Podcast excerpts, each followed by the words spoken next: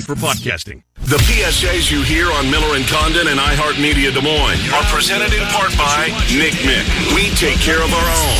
Now, here's Miller and Condon. The show, you can podcast it if you want. All right, good morning, everybody, and welcome in. It's Miller and Condon here on a, well, just a miserable Monday. Des Moines Sports Station, 106.3 FM, as we take you here until noon. It's Trent Condon, Ken Miller, and we're glad you're with us uh, as we talk sports with you. BMW of Des Moines guest list is, well, this is what it looks like. Scott Dochterman uh, at 10.30 from The Athletic. Mike Palm from Circa Sports. You'll be glad to know, because I know you were concerned uh, that the properties had had their best weekend uh, of the season after three straight losing weeks. I know you were all wondering and, and hoping that. Um, that they would find a way to pull out of this. Uh, Bama Bob at 11.05 and Michael Swain on Iowa State at 11.35. Lots of ground to cover. College football, NFL, World Series goes back to Houston for game number six after, you know, well, maybe we should start there because Iowa and Iowa State are depressing. Yes, they are. Let's start with Nebraska. They're depressing. Yeah, let's start there. Cornhuskers, react. Yeah, um, I don't know, Trent. It was just one of those weekends, right? You think where we were and where we're at. Mm-hmm. Three weeks ago, I was number two in the country. Right. Right. Uh, six weeks ago, Iowa State has got their. Who knows where they're going to end up? Uh, certainly not like eight and four, which is the way it's trending right now. We shall see. Um, look, where, do you want to start? Which one of them? There's so much to talk about for both of them. Iowa was first. Maybe we should start there. They kicked off at 11 o'clock uh, in the morning, so we'll do that one uh, to begin with. And, and I know that uh, Brian Ferentz, there's a lot of arrows coming his way. There's a lot of arrows at Spencer Petras. I was wrong about him. I thought maybe he would find a way to, uh, you know, to build off that momentum that I thought he had uh, coming off the year last year. And after all, I was watching him throw against air on Twitter uh, throughout the summer months, and I was sold. um, but the offensive line Trent is just this is as bad an offensive line. Look, you are way more of a historian when it comes to this as I am. There's been some, I guess, subpar ones when you, when you measure them up to Ferentz offensive line standards. Mm-hmm. I mean, this was got an all an all American on it, but other than that, I mean, I don't know. I don't know where to begin. It's the offensive line, it's the quarterback, it's the running game. There's a whole lot of things wrong with that offense. And uh, you also left out the offensive coordinator, who I think deserves yeah. a big key. You know, it's. Would you like to punt uh, the uh, fullback dive, back to back fullback fullback dives? No, not at all. And this is a continued conversation about Brian Ferentz and how you put together an offense, how to figure out what exactly you do as you're trying to play complementary football, right? We, we've heard that term a lot. That Iowa's not going to be a team that's going to go out there and try to run 80, 90 plays and be up tempo and do those types of things because they're also working to help the defense. That's ultimately mm-hmm. what they're trying to do. And Iowa's won a ton of games. You look over the past five years, Iowa has won eight most games in college football at the Power Five level. That's really good. Yes. But there's one team you're still trying to take down, and that's the team that kicked your ass on Saturday. Mm-hmm. That's the Wisconsin Badgers, a mm-hmm. team that's not very good. No. Has their own issues offensively, but the they have an identity. Stinks. What's Iowa's offensive identity? Running the football this right? year. Well, no, just no, uh, normally, yeah, but it, that's not the case this year. I mean, Goodson Goodson had 27 yards in the football game. He was leading rusher. 12 carries, 13 carries the last two weeks. You get beat in both those games by scoring mm. seven points. You have a playmaker, mm-hmm. and you don't get him the ball. Mm-hmm. And that goes back again to Brian Ferentz. Why in mm-hmm. God's name you're going back to back fullback dives after a game previous? Well, I'll say this: uh, the one on fourth down, there's no way he's going to run that again. so, Are you sure? Well, well, no, and because I saw it with my own two eyes, but no one in the building thought, well, they're not. They're stupid enough to try this the first time. There's no way in hell they're going to try this again. Sure enough. And Goodson not on the field for that play. Yeah, well, that and that that had a lot to do with the fact that that was sniffed out. Because if they're going to do that, mm-hmm. bring him onto the field, but don't do it. Is the answer. You know, they did that fake dive pitch out to Goodson for a big gain and maybe a touchdown earlier this season. Goodson's not on the field. Mm. Overthinking things. These are the offensive numbers for Brian Ferentz now since he's become the coordinator. Pretty easy numbers, all right? Total Makes, Does he make you miss Ken O'Keefe? Yes. Mm-hmm. Yes. He might make me miss Greg Davis, and I hate wow. Greg Davis. 2017, his first year, 121st. 2018, 116th. 2019, 91st. Last year in a weird COVID year, 40th. Good. This year, 120th. That's where Iowa is right now in total offense. Well, Trent, that's not the way they play. They play complementary football. It's about being efficient. Okay, let's look at efficiency numbers. They are better, but they're still not great. 2017 S&P Plus offensive efficiency 70th. 2018 there's a good year 18th, 53rd, 64th, and this year 91st. That is offensive efficiency. That is mm-hmm. taking away time of possession, those kind of things. That is just how efficient you are offensively. And Iowa is brutal. For anybody else, any other offensive coordinator, this is a fireable offense. But it's Brian Ferentz. Yeah. And the last name makes it that he's not difficult. fireable. Yep, very difficult to do. Uh, and there was a lot of folks that believe for that very reason that he should have never been handed that uh, uh, that opportunity. Mm-hmm. Hand raised right here. Yeah. I was at the forefront of it. No, I know you were. I Didn't know like it at the time, and I certainly don't like it now because it's not there. For every Ohio State, there are the dregs like we saw. Wisconsin's a great defense. Los Sanborn, one of their Mm-hmm. best players. Didn't matter. They couldn't do anything. And you couple a terrible offensive line with one of the least athletic quarterbacks in college football. And I'm not being, this is not hyperbolic. No, Find me another quarterback that is less athletic than him. I would love to see it. Well, there might there was one No, on the don't other side I'd of the like to see field, Right? Because Mer, Mer, but but it's just it's at least uh, Wisconsin has a, a, a semblance of an offensive line. Uh, Allen ran the ball hard all day. Mm-hmm. Uh, Mellusi was he ran the ball hard all day. Well, until he got hurt. Um, it Trent. It's just it was it's from where we were to where we're at today. Yeah, that seems like the sky's damn well falling. Mm-hmm. It's Yeah, number two in the country. The consolation was the Rose Bowl if they get beaten in Indianapolis. Uh-huh. Consolation. It felt at that time after the Penn State game. Worst case scenario, they're going 11 and 1. They're losing in the championship game to Ohio State, mm-hmm. and they're going to the Rose Bowl. Right, but it's gonna be close. Now, M- uh, Nashville. maybe. Does this feel like a Florida bound bowl team to you? It doesn't to me. No. I, don't- I mean, I, look, Minnesota's the they have the lead in the West. Mm-hmm. By the way, you know, what I was thinking the other day. Since we're this is a Debbie Downer show, you remember the guy that always used to tweet us about Minnesota? Yes, yeah. Is he? Do you have? He hasn't for months. Yeah, I heard something back in the summer, but yeah, I don't know if maybe job change or something like that. Okay, I was to, thinking the worst in the you know the, Yeah. the situation that we've been in for the last eighteen months. Right, yeah. Um, because I thought if we're ever going to hear from him, this is this is be the time, yeah. Right. And, if he's uh, out there, hit us up. yeah, I just want to know you're alive. Yeah, beat the chest because the Gophers are now the favorite in the Big Ten West. Yeah, a, a bad division. that. It it's is. a bad division. But it was there for the taking. And Iowa now, for six consecutive seasons, can't win this Mm-hmm. bad division. They've had the teams to do it. They've had the talent to do that, but they haven't been able to. They And haven't yet- been able to break down the door. and yet they're a double digit favorite on the road this week. I, mean, I know Northwestern's bad, but come on. they they are really bad, Trent. They are really really bad. But you're asking Iowa to score 10, 11 points. oh my gosh! I got uh, some numbers here for you. Speaking of the Big Ten West, this is from S and P Plus at or no, not S and P Plus, the FPI at ESPN.com. Odds to win the division now with their football metric at ESPN. The Gophers are the favorite, forty three point seven percent. Wisconsin next to thirty percent. There's Iowa at twenty one percent, and Purdue still with the shot, but it's one point four percent to win the division. Here's the East. Uh, for people out there wondering that don't want to talk about that awful division, Ohio State 74%, right behind them, Michigan State, just 15% chance yeah, of winning the division. You know what, Trent? And I didn't see a lot of the Michigan State Michigan game because obviously it was on at the same time as Mm-hmm. the as, as the Hawks, and as bad as that was, I was going to stick with it.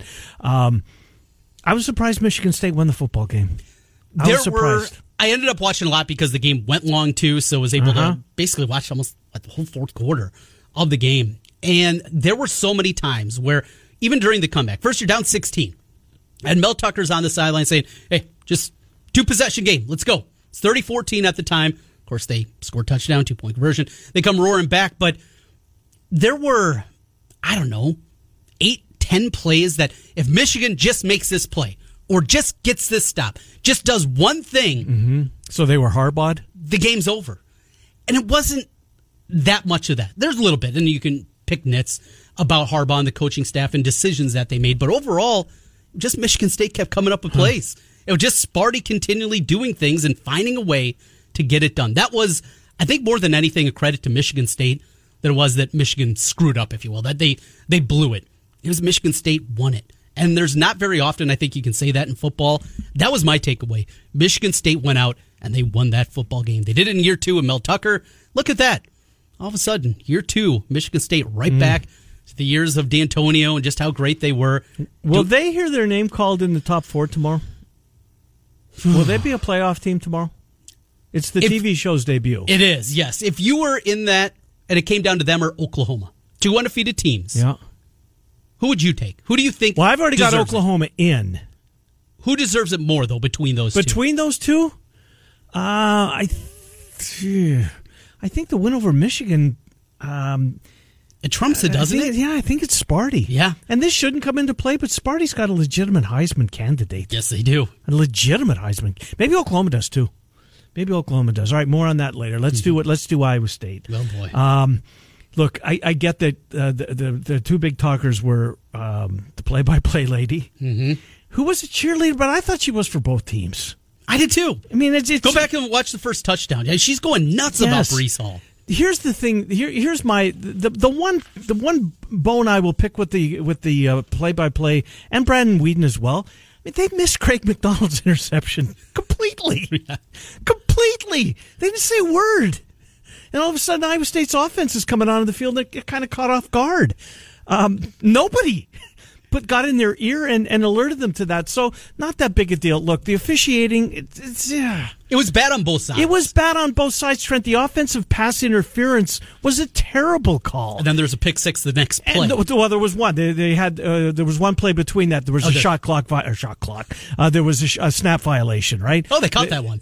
They caught, yeah, they caught that one. That's the worst one of the whole day. Of all the of all the fouls was, and I think that tied the game when the play clock had clearly run out, Mm-hmm.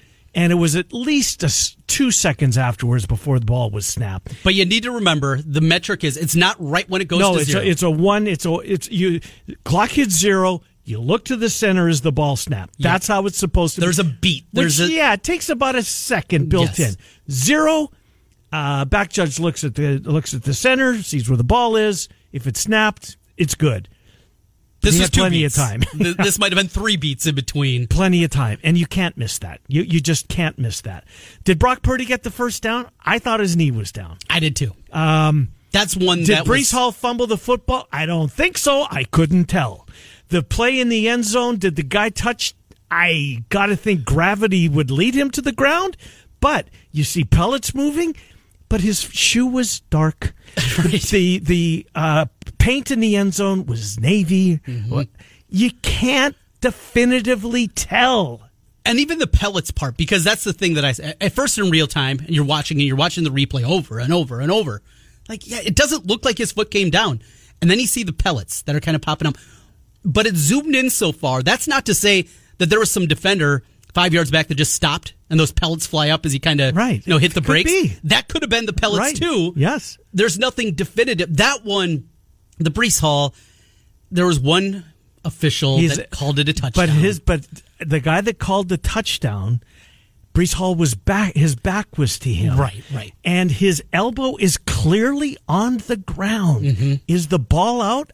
I don't know. and you can't tell. I don't think. I thought he scored, but can you take off the cardinal and gold glasses? Mm-hmm. Can you tell?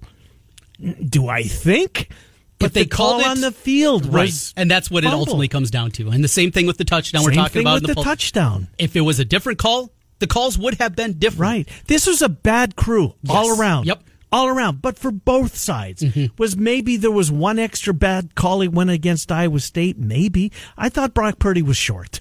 I thought his knee touched the ground. I was with you there. but there's a defensive player right in the way of the camera angle. and I've then we have so many lot. still photos of things. yeah, don't show me still photos. I- I'm right there with you. We got to stop with the still photos in a motion game. Right. Still photos do not tell. No. It's not tennis where the ball was on the line. You can tell definitively. That's not what this is. This is an action play Yeah. where things are moving. A still photo does not tell the whole story. Do not have that be a piece of your argument. I t- totally agree with you. Now, what what I can hear a piece of the argument, and until I'm told otherwise, I will believe that maybe this is the case. It's an ESPN Plus game. Mm-hmm. Are there the same amount of cameras had it been an ESPN game No. or a Fox game? Right. And and did that therefore that uh, bite Iowa State in those circumstances? Because the offensive pass interference, uh, if there's a million cameras, they're not changing that call. Uh, and that was a terrible call. Mm-hmm. It was. a terrible call. Ball goes back, um, delay a game, five yards. Jake Hummel pick six, touchdown. It was it was a poorly officiated game. Courtney, you know, she was a cheerleader for both teams. But how you missed the and Wheaton too. How they missed the interception, totally missed it, is just beyond me because they're in the stadium, Right. Yeah. right? And if they're not, they're watching the same monitor you and I are watching. Well, and not only that, but also you got production people there. You got That's people in your it. ear. It's not me calling out a high school game by myself. Mm-hmm. There, there's people there that are going to be helping out, and Right. you missed absolutely everything. So, all the negativity of the officiating I get, Right. But the defense was brutal. Oh, Trent, cover somebody, would you please? As bad as the defense has been since Oh, well, the secondary in particular, those cornerbacks they, they get burnt all day were long. brutal. all day long. Um, who's, I mean, you, you saw a bad Doege on the pick 6 but you saw good Doege a lot of times. His receivers were running wide open all day long, no coverage whatsoever. I get that Mike Rose is a big part, and I'll get to him in a second. Um, it is a big part of that defense. Would it would he have made a difference? Well, the answer is clearly yes. He's the defensive player of the year, and, and he's their best player on defense. Um, and they got some dudes. McDonald and Uwazurike are both good players, but this is your this is your heartbeat of your defense in Mike Rose, who a week ago today we were told is well, head coach is confident he's going to play. I'm so sick of Matt Campbell. I'm not allowed to say the word lie anymore, and because that's that's straight from the corner office, right? Don't say that, and I'm not going to.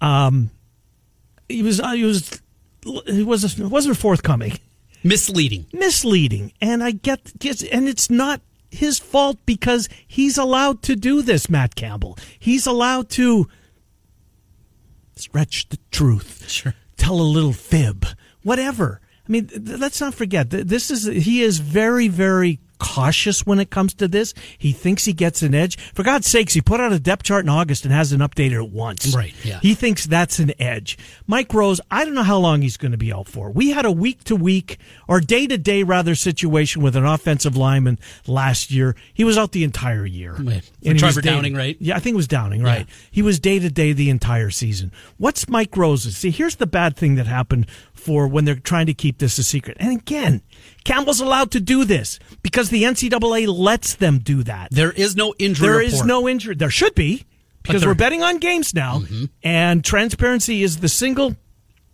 uh, as big as anything when it comes to betting on games. You want transparency, but you don't have to put out the injury report. What's the situation with this guy? Oklahoma State. The cameras caught Mike Rose on the ground, and to me, and I'm. This is just looking at the game. Uh, If you're watching TV, if you tape the game, go back to it. He's either concerned about his elbow, or his bicep, or maybe forearm But that area. but that area of his arm. Mm-hmm. Then he walks onto the field on Saturday and he's wearing a neck brace. And of course, all the media picked up on that. Yeah. Want us to believe it's something up there. Maybe it is. I don't believe it. And maybe there is, maybe he does have a bit of a stinger. And maybe that's why I've talked about it a lot. He does, he looked a tick slower throughout this whole season. Mm-hmm. And maybe that's what it is. He, he's had a neck thing all year long, but that's, didn't They're keep him out. on his arm. Right. That's not what kept him out. It's not what took him out of the game the previous Mm-hmm. week. And he's and according to according to Campbell, Sunday and Ma- he had two great days of practice. That's just two great days of practice. Come on, Yeah. please. So, will you be shocked if Mike Rose doesn't play against Texas?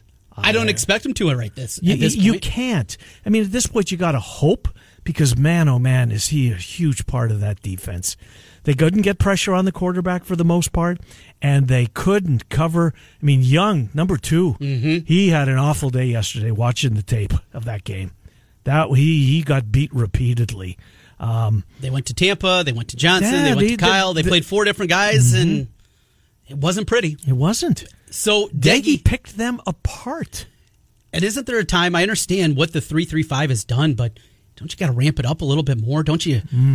If they got enough depth at defensive line, isn't there a time to bring an extra defensive lineman in there at times? It just, I don't know. It was a game plan that we're so used to Heacock pushing the right button. This is two every weeks in a row time. that this is that they have not clamped down. That is a good point. Yeah. two weeks in a row now Right. that this unpenetrable second half Mm-hmm. defense has not been there.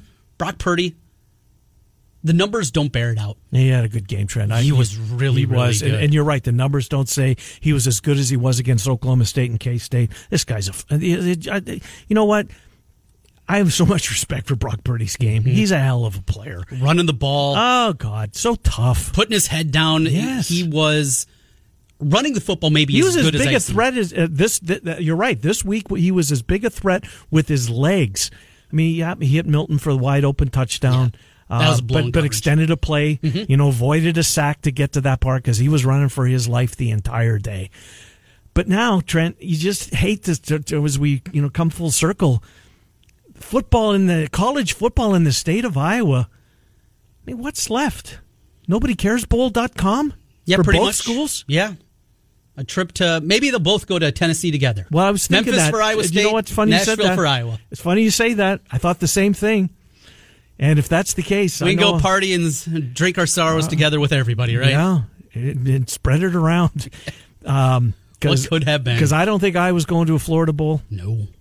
I, Iowa State's playoffs are come and gone. There's no way. There's no way they're getting to the Big 12 championship game now. You just can't see it. And then, you know, the injuries. And clip and save this one. Clip and save. Because we get to December mm-hmm. and they are in the nobody gives a crap.com bowl, Sure. especially when it comes to Iowa. Well, and even on the other side, and even mm-hmm. Iowa too. Linderbaum's a first round pick. Yes. You're going to be Linderbaum's a first round pick. against South Carolina? In No. The, no, no thanks. When when Breece Hall decides, you know what, it's been a hell of a career. Thank you, Iowa State. And that shouldn't come from him. That should come from his head coach. Being told, you know what, Breece, you're sitting this one out. Will McDonald? Will McDonald, Charlie Kolar, you're sitting this one out because the last thing you need is for these guys who are about to cash in.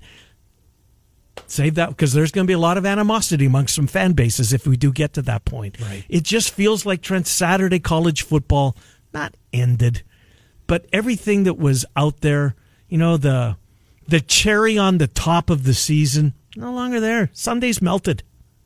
It's not good for both schools.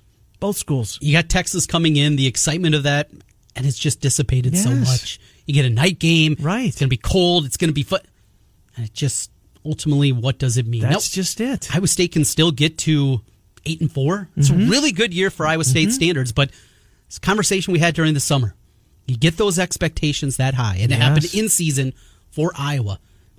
Iowa gets to nine and 3 It's a Mm-hmm. good season. Yep. But from where you were, where the expectations were, Iowa State all summer long, it's going to be a disappointment. Probably ultimately shouldn't be, but it's going to be a disappointment. Shouldn't feel like it. Yeah. Just because of the expectations, the lofty, unprecedented, unheard of expectations. And I don't think they were unfair. I really don't. I don't think that it was unwarranted. And that's where we break apart. And it shows you how difficult it is Mm-hmm. to win at that level on a consistent basis, year after year. Yep.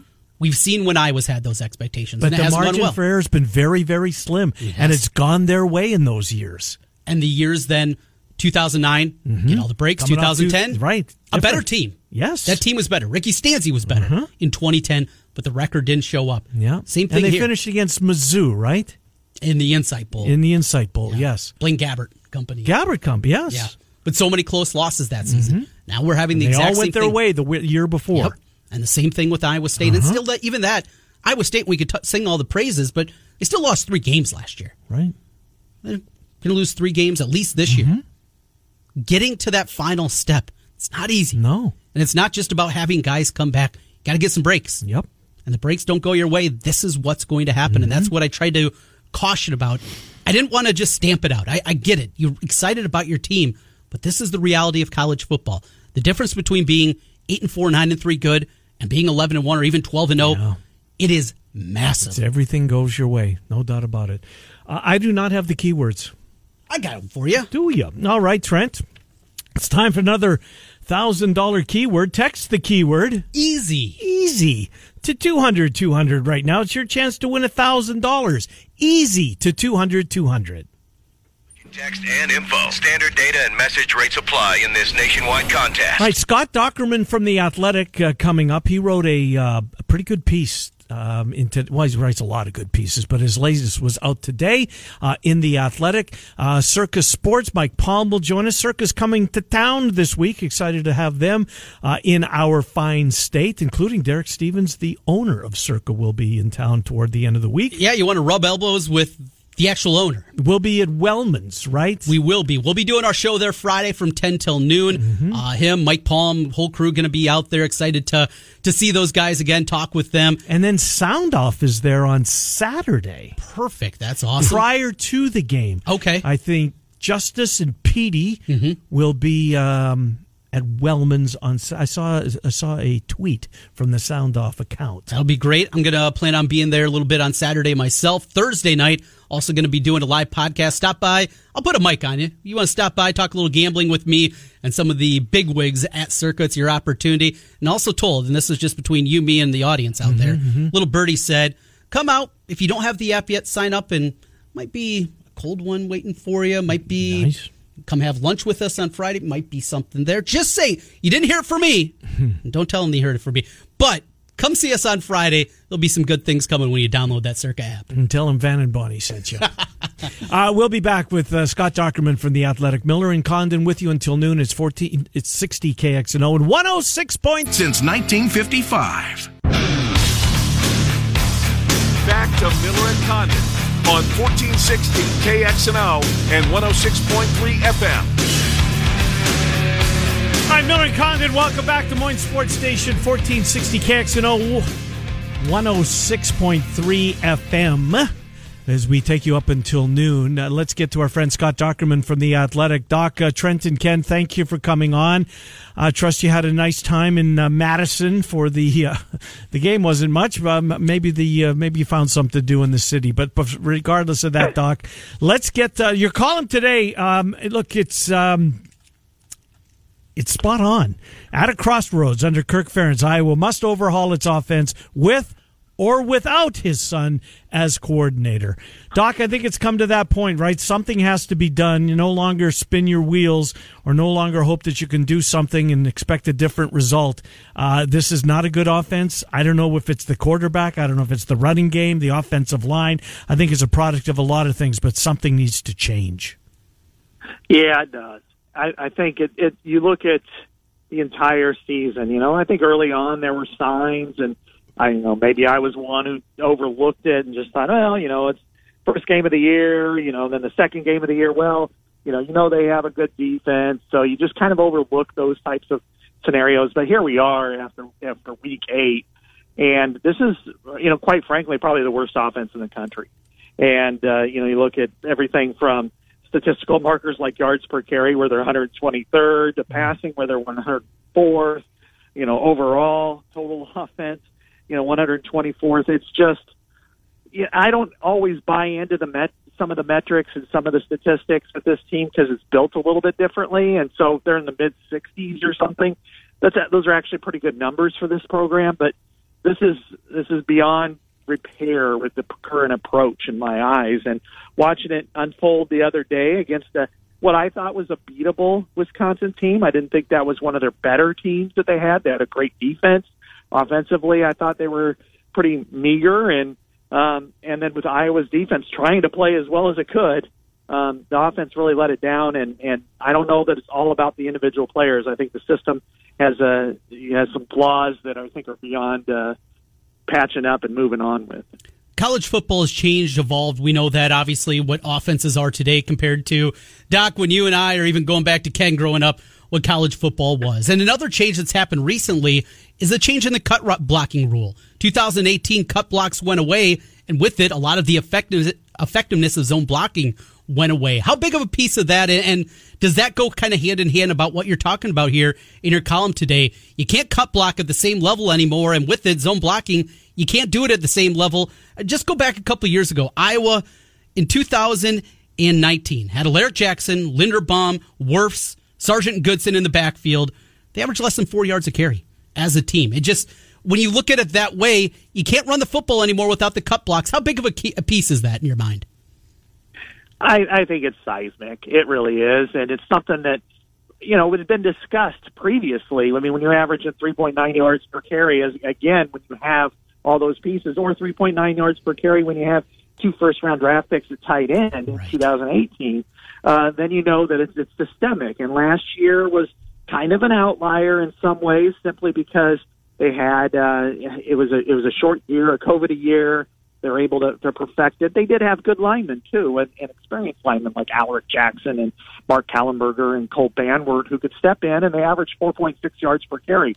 If Iowa could hit that mark, Iowa would be um, we wouldn't have this conversation. And it's possible, but I think right now there are just so many factors that are against it. And it, not to mention that it's an awfully difficult style of blocking to master when you're not going against a 4 3 uh, alignment all the time. We're not going against a 250 pound sledgehammer at, at middle linebacker who, you know, you're going against guys like Leo Chenal who are able just to hit the hole so quickly that it that the zone doesn't have a chance to catch up with him, or you know anybody else running off the backside, you know that's preventing that cut block, and then you're not doing anything like bootlegs or or anything else to really mitigate some of those issues or make them pay for it. So eh, you know, is it the play caller? Is it the players? Is it the system? Is it the scheme? It's all of the above right now, and um, and we're talking about a pretty good football team, but otherwise, if the offense was uh, in decent shape, they still might be in the top five. Doc, I'm sure you've seen this. Apparently, the Tracy family is not real uh, pleased with the the usage of their brother. Uh, in this case, from from Twitter, Tyrone Tracy is is, is seemingly no longer um, a part of this offense. He's been passed by. Uh, it certainly looks like. That. I mean, this is a kid who. Just a couple years ago, you're thinking, "Wow, the sky's the limit for him. They've really got something here." What's happened, Doc? Well, I think that part of it is to start to look at his usage, where they placed him. I think at the end of the, you know, making the split end was not the best place for him. He's, uh, uh, you know, a little bit shorter. Um, sometimes he struggled to get off uh, uh, some coverages, but that said, uh, that's when you find ways to get him involved and do things that he is capable of doing, not just kind of let him, you know, settle on things that he's not or not doing as well. And I think in some ways he's a he's a really good player with with space when the when there is a you know a jet sweep or you got him you know kind of on a on a um, you know flare pass or something like that in the flat, then I think you get the ball in his hands when he's got some uh, space. He's really good. So some ways they I think they need to utilize that more often, but they're really not. And uh, now Keagan Johnson I think has emerged as Yep. the best of the receivers, so that kind of goes hand in hand. But at the same time, I think there's more that needs to be done with with Tyrone Tracy. Um, and I mean, we yeah, the frustration I think they share is the same thing everybody else shares, but it's more personal to them because you know their their family member who you know remember just a few months ago went to Indianapolis, which is considered kind of a big honor for the program. Uh, now is is really you know kind of been pushed to the end of the bench. Let's go to the quarterback position, and it's not the biggest thing, but it is a piece here. Offensive line's bad, play calling is bad, the offensive coordinator's struggling, but Spencer Petras is struggling too. With this bad offensive line, he has absolutely no movement. He can't stand in the pocket. He can't grow in the pocket. He just does not have that ability. Kirk Ferentz was asked after the game if there's a con- quarterback controversy. He said no, no, no. But Padilla, with his ability to move around a little bit, should it at least be an open competition this week in your mind? I know we're kind of looking in, under rocks right now, trying to Yeah. find any kind of magic solution to jumpstart this offense. Not sure it's there. Um, Alex Padilla came in late. Uh, you know, Spencer Petras was a little banged up, and it made sense from that perspective. Uh, You know, I think there's some things you could do differently with him, and maybe maybe that does help the offensive line. But maybe he's not quite as adept at making some of the calls that would, because otherwise it could be even worse. And I'm, I mean, maybe I don't want to sound like I'm apologizing or you know entirely in Spencer Petras's camp, but I, I did see some good things. I have seen some good things from him all year long, but I do think that the the problems with the offensive line um, and the fact that he doesn't have that running ability makes it really difficult for him and for the system. And and so you know in, in a system like this, you you need to really hit a couple of markers, and one is you know average around four and a half yards per carry, complete 63, 65 percent of your passes, and have a have a threat to, to scramble on third and medium situations, and Iowa can't hit any of them with any kind of consistency. So if it's the quarterback, probably he's he's part of the problem. The offensive line, definitely. Um, the running backs to, to an extent, and you know the play calling and everything else. But I think if if we're trying to find solutions on you know whether it's uh, Alex Padilla or heck give Deuce Hogan a shot, know, we're we're looking under rocks right now. In, indeed, we are. Uh, obviously, the arrows are coming Brian Ferentz's way. How much? Um, I guess as we look back and, and the, the lack of development of the offensive line, does Tim Polasek have this offensive line in a different place right now if he's still there? You know, that, that's speculative. It's hard to say. I didn't think, I mean, Tim's only uh, years coaching offensive line was at Iowa, so uh, he, he yelled a lot more than George does. Okay. That's really Yeah. the extent of what I know there. I mean, I, I just I don't know that he would have been the magical technical fixer on Gotcha. this. I think this is, um, you know, if they had a few other, you know, Brian and Kirk certainly are, have their hands in on the offensive line, so I think they would have had some um, some help with that. So I, don't know if he would have done much, if anything else, differently right now. So let me go back to your headline. Iowa must overhaul its offensive line with or without his son as coordinator. Doc, it's, it's got to be a really difficult spot, although he asked for it himself when he, you know, uh, anointed him as the OC. Um, i- i- can Kirk move on from his son? I mean, it's his son. Can can realistically that happen? Do you think? That is the ultimate question here. And I'm not sure where this goes. And that's kind of why I phrased it almost in the form of a question at the end. I know it's not Jeopardy and all, but but that is can he do it? Does he want to? Would he say, you know what, if my choice is to reassign or fire my son uh, versus um, you know, or and stay, or just leave altogether. Maybe he ju- just chooses, you know, what I'm going to retire. I, I think it's time, and I'm done. You know, it's it's hard to say what what's going on in right now in his mind on this, but you know, it's it's clear that if status quo comes back, that there's a little bit different twinge to the fan base than there was say, even in 2014 when nothing, none of this happened. And that year they dropped season ticket sales by 17 percent, and and part of it was there was some disappointment he did make some changes cosmetically, and it did help out. Certainly, they went 12 and 0 the next year.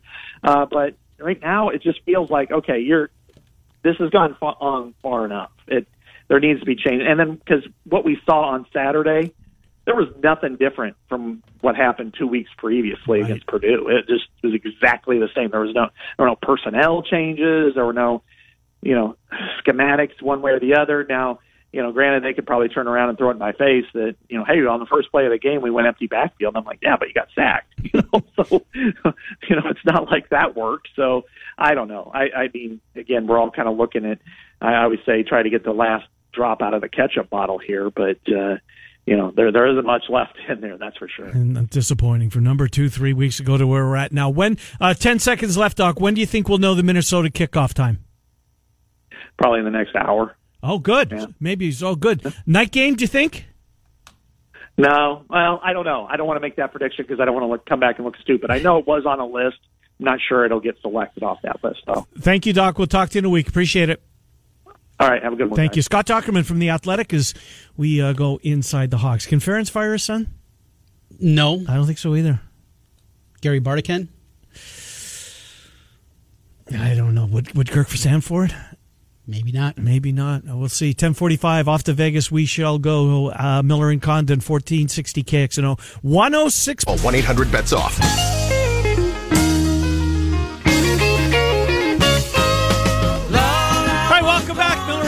Condon, 1460 KXNO, 106.3 FM. We take you until noon. Uh, finishing off hour number one, let's head to Vegas. Mike Palm joins us from Circa. The Circa crew will be in town. We'll be at Wellman's on Friday. They'll be up in Jefferson. Mike Palm, I believe Derek Stevens is going to join us uh, as they ramp things up here in the state of Iowa. Circa Sports. Uh, dot com. Hello, Mike Palm, Trent and Ken. How are you? Good morning, Ken. Good morning, Trent. Doing great. Can't wait to get back to my home state later this week. Yes, indeed. Bring your coat. you know what it's like. Your home state gets a little chilly here. Uh, anyway, so it was good to see because I know a lot of folks were really concerned that the properties had taken on the chin three weeks in a go in a row. Uh, but uh, look, Mike White. Uh, had to be huge for you guys. Trevor Siemian had to be huge for you guys. Uh, the books really got the bettors this week, didn't they?